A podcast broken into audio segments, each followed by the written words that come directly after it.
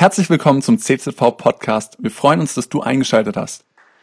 Ja, schön bei euch hier im schönen Crailsheim zu sein. Gestern hatten wir ein paar Stunden Zeit mit Sabine und Markus das Jax-Tal kennengelernt. Wow, ja, ihr wohnt hier ganz schön nett, meine Güte. Weiß gar nicht, ob ihr das verdient habt, so eine schöne Gegend zu haben.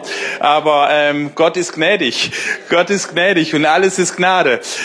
Ja, es ist schön bei euch zu sein, Crailsheim, VM Crailsheim hier. Ich freue mich total, euch Danke sagen zu dürfen. Danke sagen zu dürfen, dass ihr eure besten Leute hergebt, damit Kirche nicht nur in Crailsheim entsteht, sondern überall in Deutschland auch an Orten.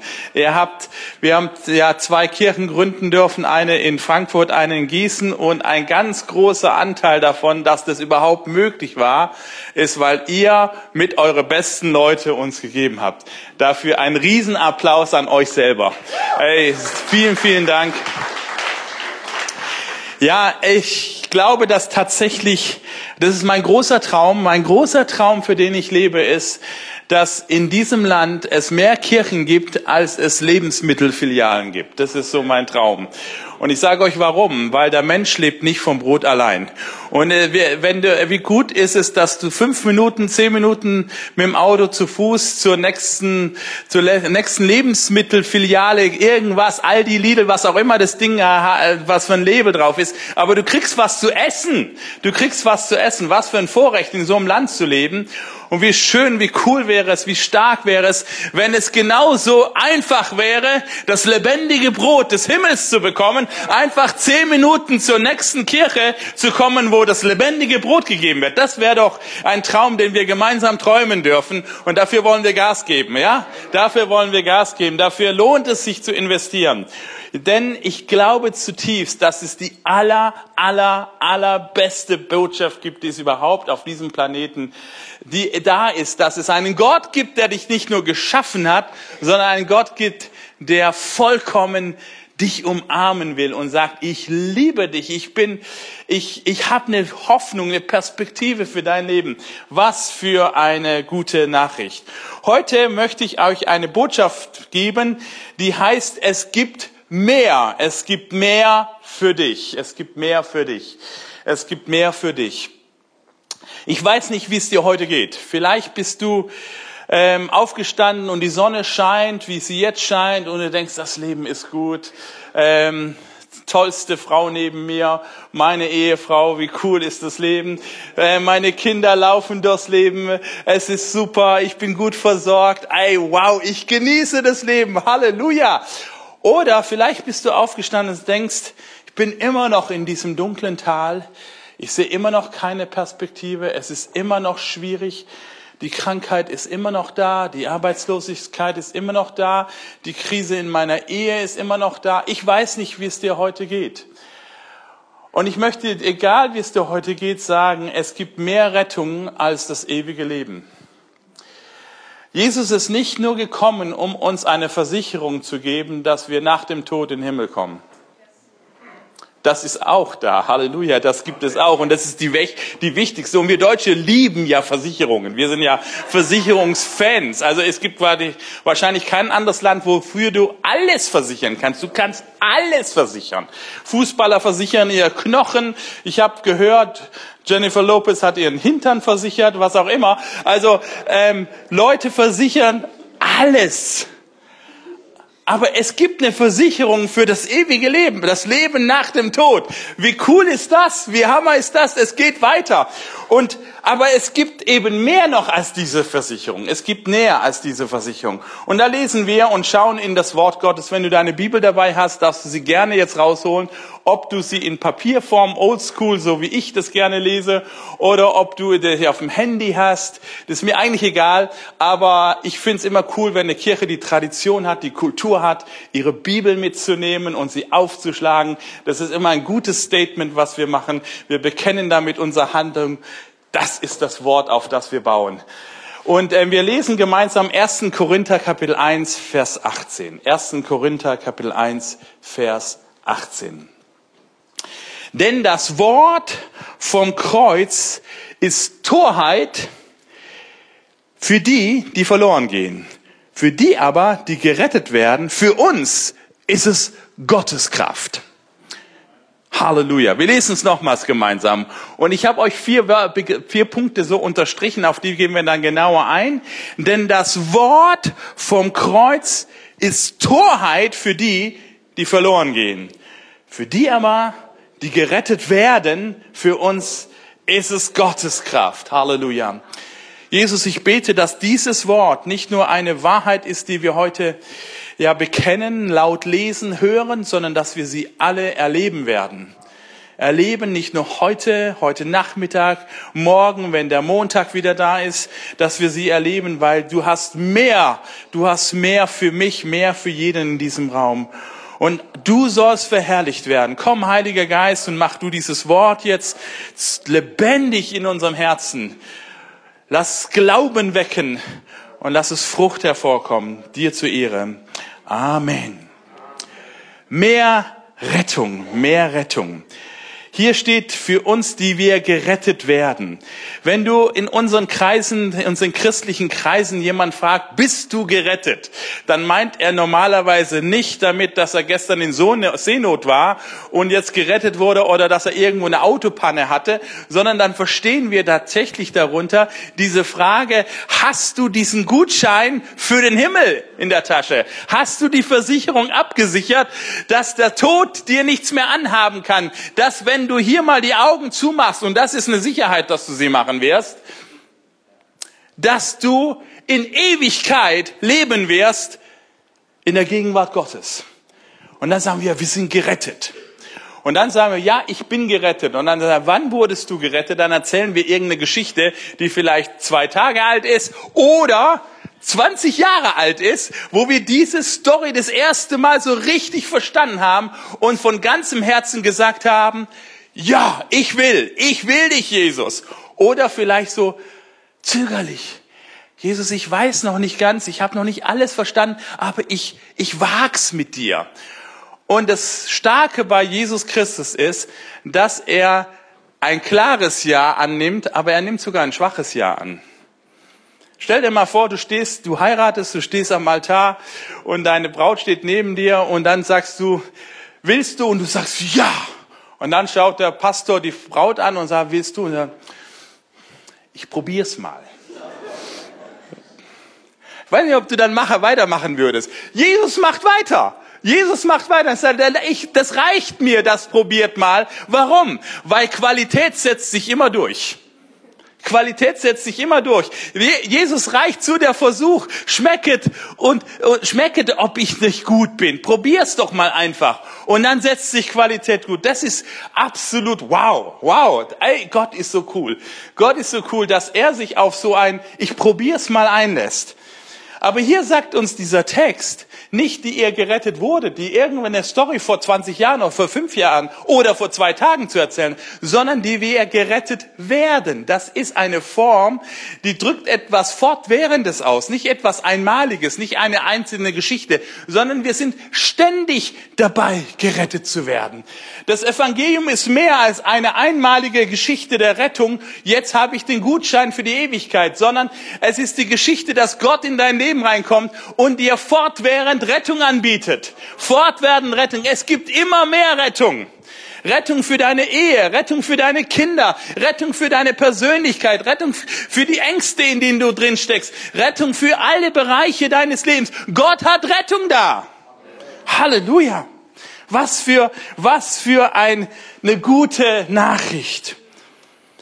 Aber wie sieht denn diese Rettung aus? Und da möchten wir nochmals ein paar Punkte anschauen, was uns der Apostel Paulus hier drüber bringt. Das erste ist das Thema, das Wort vom Kreuz, das Kreuz. Nun weiß jeder von uns, das Kreuz ist das Symbol, dass wir Christen uns, woran man uns erkennt. Egal, wo du in der Welt hinkommst, dann siehst du so 2 Striche, die durchgekreuzt sind. Das nennt man ein Kreuz. Ist ja nicht gerade ein Wahnsinnskunstwerk. Das kann selbst ein kleines Kind malen. Also so, Mama, schau mal. Also Chagall konnte mehr, Monet konnte mehr, all diese großen Künstler konnten mehr, als außer wenn sie ganz berühmt sind. Dann machen sie auch nur noch Striche. Aber das Kunstwerk des Himmels ist tatsächlich sehr einfach. Es ist die Botschaft vom Kreuz. Es ist so einfach, dass selbst das kleinste Kind dieses Kunstwerk malen kann. 2 Striche. Und wir kennen es auch als ein Pluszeichen. Dieses Einfachste ist gleichzeitig das Positivste. Warum ist das Evangelium so einfach? Weil Gott will, dass jeder es kriegt. Gott will, dass du es verstehst. Stell dir mal vor, ich lese gerne. Und obwohl ich viel lese, und ich glaube nicht, dass ich der dümmste Mensch auf der Welt bin, aber es gibt schon Texte, wo ich denke, das habe ich noch nicht verstanden. Dann lese ich es ein zweites Mal, denke, habe ich immer noch nicht verstanden. Was will der mir sagen? Der ist zu schlau für mich. Gott ist der Schlauste und kommt trotzdem so einfach rüber, dass er 2 Striche malt. Und sagt, ich will, dass du es verstehst. Diese Botschaft vom Kreuz ist so einfach und gleichzeitig ist es die tiefste Botschaft überhaupt. Nämlich, sie stellt die Frage, worauf setzt du dein Vertrauen? Und das ist die Kernfrage, um mehr Rettung von Gott zu bekommen. Und wir Menschen, wir sind so tiefst davon überzeugt, dass wir es selber hinkriegen. Selbst wenn wir es jahrelang verbockt haben, sind wir immer noch der Überzeugung, wir kriegen das selber hin. Und die Menschheitsgeschichte ist voll davon, wie wir es verbockt haben. Wir haben gerade viele Jahrzehnte des Friedens in Europa gehabt. Und wir dachten, ja, wir kriegen es hin, wir Europäer sind die Besten. Und dann beweisen wir wieder, dass wir es nicht hinkriegen. Dann hauen wir wieder alles zusammen. Wir Menschen kriegen es irgendwie nicht hin. Und die Botschaft vom Kreuz ist die Frage, ob wir kapitulieren können vor einem Gott, der uns sagt, du brauchst einen Retter. Und Jesus Christus drückt das mal so aus. Er erzählt also eine Geschichte, als er vom Kreuz erzählt in Johannes Kapitel 3. Und zwar eine Geschichte aus dem Alten Testament. Und ich lese euch die nochmal vor. In Johannes Kapitel 3, Vers 14 bis 16. Und wie Mose in der Wüste die Schlange erhöht hat, das steht im 4. Buch Mose, Kapitel 21, so muss der Menschensohn Jesus erhöht werden, damit jeder, der glaubt, in ihm ewiges Leben hat.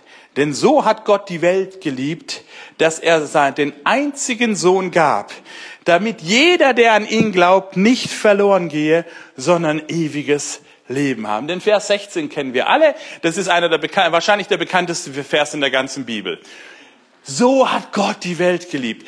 Aber dieses "So hat Gott die Welt geliebt" baut auf einem großen Ereignis auf. Und das ist die Botschaft vom Kreuz. Das ist das Kreuz.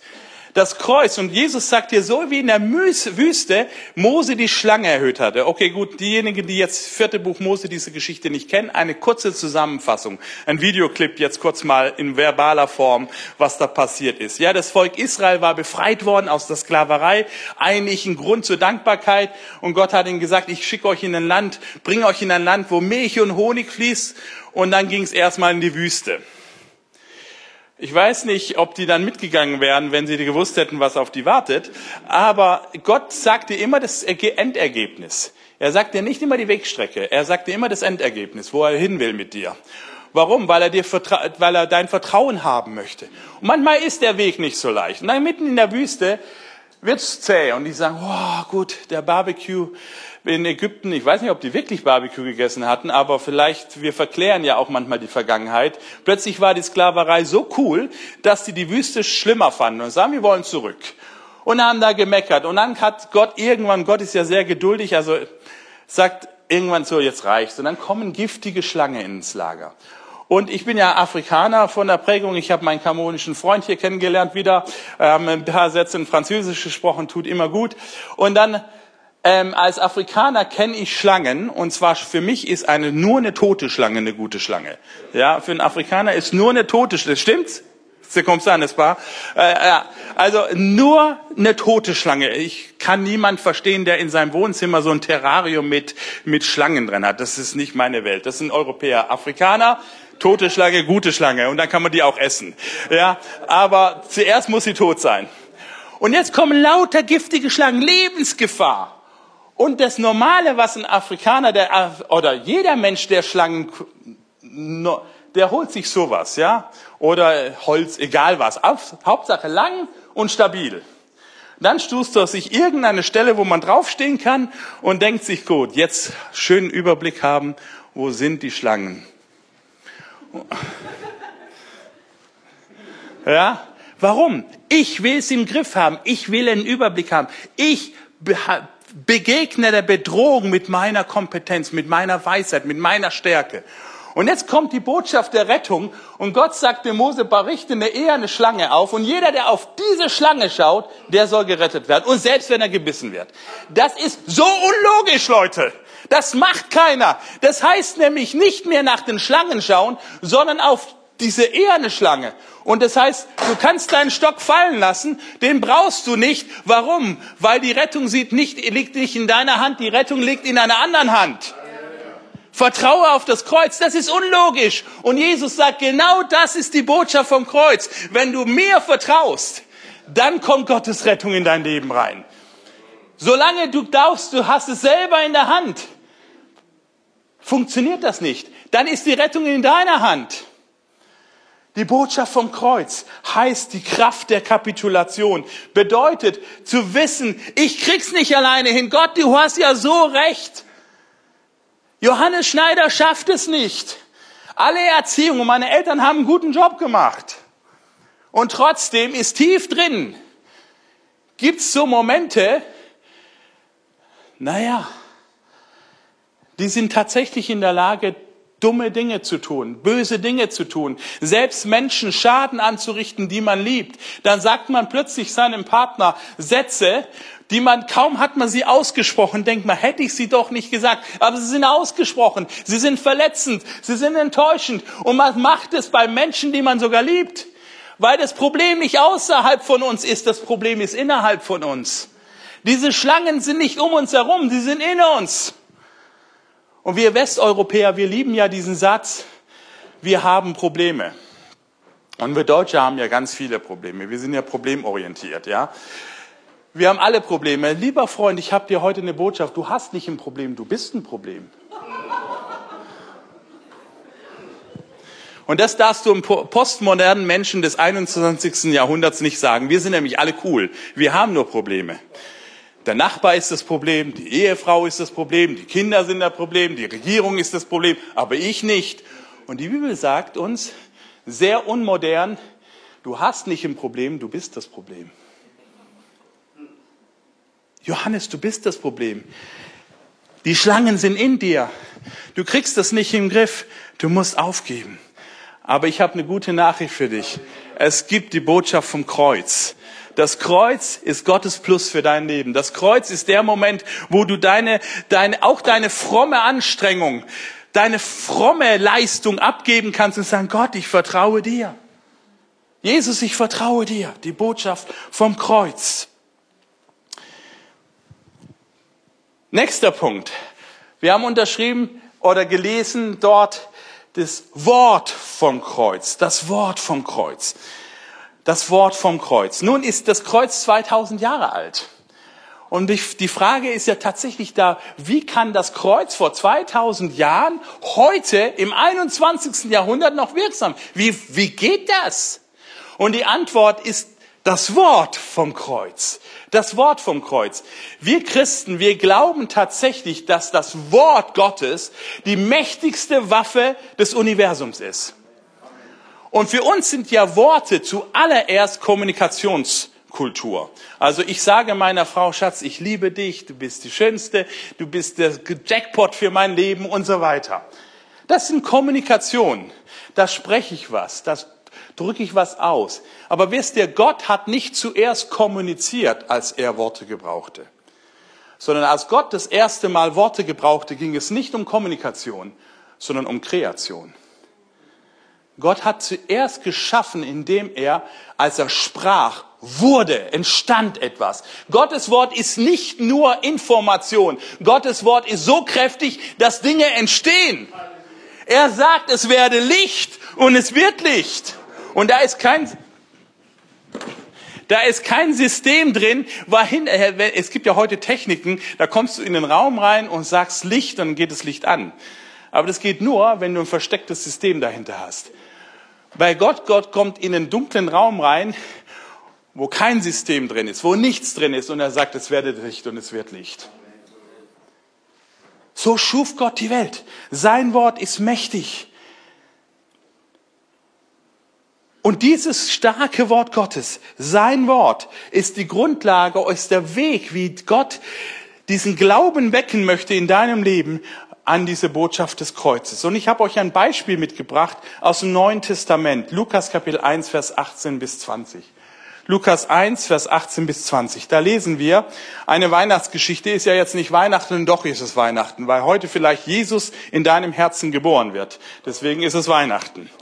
Und Zacharias sagte zu dem Engel, woran soll ich das erkennen? Ich bin ja alt und meine Frau ist schon betagt.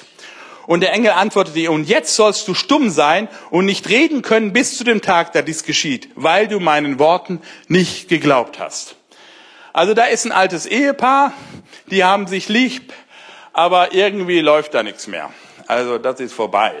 Und die haben auch keine Kinder gekriegt und die Wahrscheinlichkeit, dass da noch was laufen wird und so weiter, ist gleich null. Und jetzt kommt dieser Engel, dem Zacharias, und sagt, du wirst mit deiner Frau Elisabeth ein Kind kriegen. Und der schaut sich an und denkt sich, Märchengeschichten, wie soll das gehen? Woran soll ich das erkennen? Und jetzt ist das Spannende, das war ein Priester, das war ein Mann des Volkes Gottes, das war einer, der das Wort Gottes kannte. Eigentlich hätte er sagen können, wow, cool, Hammer, die Story kenne ich schon, meine Vorfahren, hier Abraham, da ging dann auch nichts mehr und dann hat der noch den Isaac bekommen. Die Story kenne ich schon, da war Jakob, da ging auch nichts mehr und es kam ein Sohn. Ich kenne noch einen, da gibt's so viele. Auch bei mir, come on, das Wort Gottes hat auch in meinem Leben Kraft und nach Hause gehen und sagen, Elisabeth, weißt du was? Der Engel ist zu uns gekommen, da geht noch mal was. Schließ die Tür ab. In einem Jahr kriegen wir ein Kind. Wow. Aber er sagt nicht, er reagiert nicht, sondern seine Reaktion ist, woran soll ich das erkennen? Wisst ihr, was diese Frage bedeutet? Das, was du mir sagst, dein Wort, reicht mir nicht, um das zu glauben, dass das passiert. Gib mir zusätzlich Beweise, dass ich das glauben kann. Aber lieber Freund, ich möchte dir sagen, das einzige Werkzeug, was Gott uns gegeben hat, um wirklich Glauben zu wecken in meinem Leben und deinem Leben, ist dieses Wort. Das Wort Gottes hat die Kraft, um Glauben zu wecken.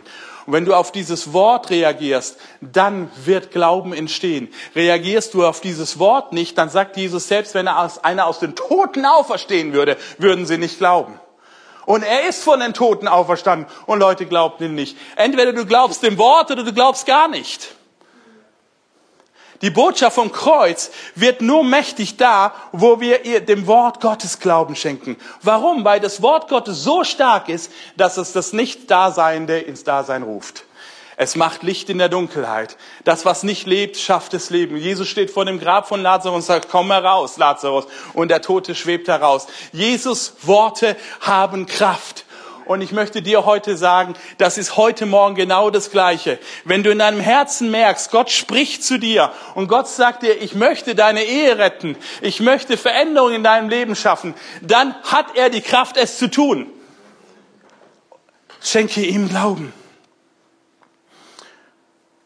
Ein zweiter Punkt, den wir noch lesen werden, das ist, jetzt geht es um die Kraft Gottes. Dieses Wort Gottes führt zur Kraft Gottes.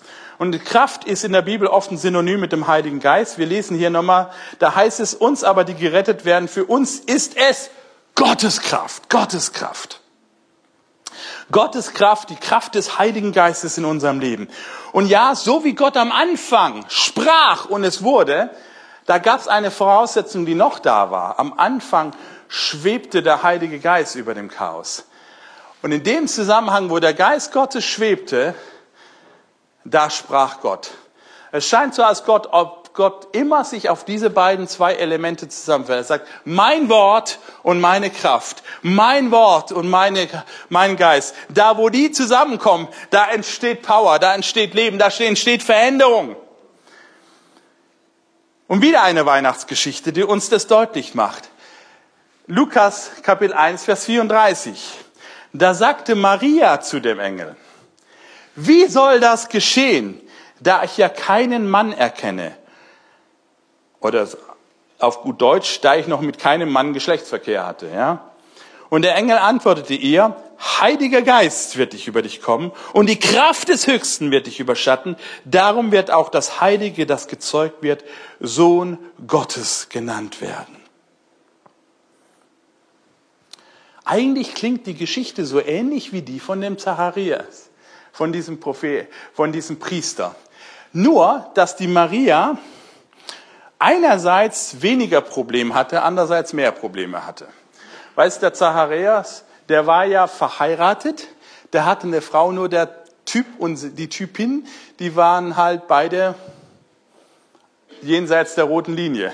Also das war vorbei, ja? Aber er hatte Vorbilder, dass da was geht. Er hatte Beispiele aus dem Alten Testament, aus seiner Bibel, dass Gott das kann, dass Gott das hinkriegt. Er wusste, das geht. Aber er hat nicht geglaubt. Er sagt, dein Wort reicht mir nicht. Ich brauche andere Beweise. Die Maria handelt anders. Da kommt dieser Engel und sagt der Maria, Maria, hey, pass mal auf, ich habe eine gute Nachricht für dich. Du wirst schwanger werden. Diese Nachricht, dass die Elisabeth schwanger wird, war eine gute Nachricht für den Zacharias und die Elisabeth, weil die wollten schon immer Kinder haben.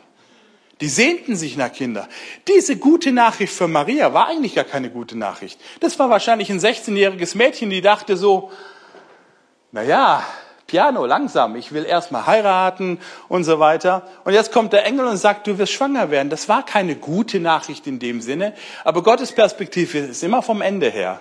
Gottes Perspektive ist immer vom Ende her.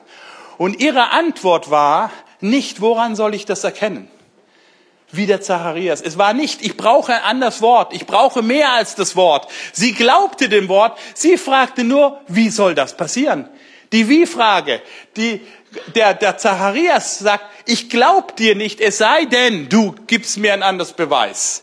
Die Maria antwortet, ich glaub dir, aber ich weiß nicht wie. Und ich verstehe diese Wie-Frage. In ihrer Ethik hat sie sauber gehandelt. Sie wollte nicht mit ihrem Josef vorher in die Kiste steigen. Sie wusste, das läuft erst, wenn wir verheiratet sind. Wie soll das gehen? Wie soll das gehen? Und da ist die Antwort auf die Wie-Frage deines Lebens, gibt Gott immer eine Antwort. Und die heißt, meine Kraft, der Heilige Geist. Der Heilige Geist. Wenn du ihm Glauben schenkst, wenn du sagst, Gott, ich vertraue, dass du meine Schuld vergeben kannst, ich glaube, dass du meine Ehe retten kannst, dann ist die Gegenwart Gottes, die Kraft Gottes in deinem Leben, beantwortet die Wie-Frage. Und die ist deswegen so entscheidend, weil Gott es in deinem Leben anders tun wird als im anderen Leben. Gott ist so kreativ, dass er die Geschichten nie kopiert. Er macht es bei Markus anders als beim Johannes. Er macht es bei Samuel anders als bei der Hannah, weil Gott immer Originale liebt. Aber was er immer macht, es ist immer der Heilige Geist, es ist immer er selbst, es ist seine Kraft, seine Dynamik in deinem Leben. Und er sagt der Maria, Maria, weißt du was? Deine Frage ist gut, der Heilige Geist wird auf dich kommen. Und dann passiert das Unmögliche, dass nicht jemand, der alt ist, ein Kind kriegt, sondern eine Jungfrau kriegt ein Kind. Das Unmögliche wird möglich. Der Heilige Geist kommt über Maria. Lieber Freund, heute stelle ich dir die Frage, worauf setzt du dein Vertrauen? Auf deine eigene Kraft? Deine eigene Frömmigkeit? Deine Erziehung? Deine Leistung? Oder bist du bereit, vor Gott zu kapitulieren und zu sagen, Gott, ich gebe zu, ich schaffe es nicht alleine. Ich kriege das nicht hin. Ich brauche einen Retter. Und ich will dir vertrauen, dass du in meinem Leben einen Unterschied machen kannst, dass deine Kraft in meinem Leben den Unterschied macht. Ich will deinem Wort Glauben schenken. Und vielleicht hast du noch keine Ahnung, wie Gott das machen will. Das ist voll okay, weil Gott ist kreativ und seine Wege in deinem Leben sind anders als in meinem Leben. Aber was er tun wird, das Ende wird gut sein. Das Ende wird gut sein. Gott kommt immer am Ende als Sieger raus. Gott kommt immer am Ende als Sieger raus. Und ich sage nicht, dass es immer leicht ist. Als das Volk Israel aus Ägypten befreit wurden, dann sind die jahrelang durch die Wüste gegangen. Aber am Ende hat Gott gewonnen. Am Ende gewinnt der Herr, wenn du ihm vertraust. Und welches Wunder größer ist, weiß ich nicht. Ich begleite Menschen, die ganz schwierige Situationen im Leben haben. Und ich bete mit ihnen und sie fragen mich manchmal, Johannes, warum ist das so? Ich verstehe Gott nicht, ich verstehe die Umstände nicht, aber ich will Gott vertrauen. Und ich habe keine Antworten für sie. Aber eins weiß ich, dass Gott in ihrem Leben ist. Gerade letzte Woche habe ich einem jungen Mann wieder gesagt, weißt du, ich habe keine Antwort für dich, aber ich weiß eins, dass mitten in deinem dunklen Tal Gott mit dir da drin ist. Gott mit mir, dir. Und ich will dir auch keine billige Antwort geben, aber ich will dir sagen, du kannst dich auf ihn verlassen. Du kannst Gott nicht immer verstehen. Ich verstehe Gott schon lange nicht mehr. Aber du kannst ihm vertrauen. Du kannst ihm vertrauen. Und seine Kraft verändert die Welt. Seine Kraft verändert dein Leben.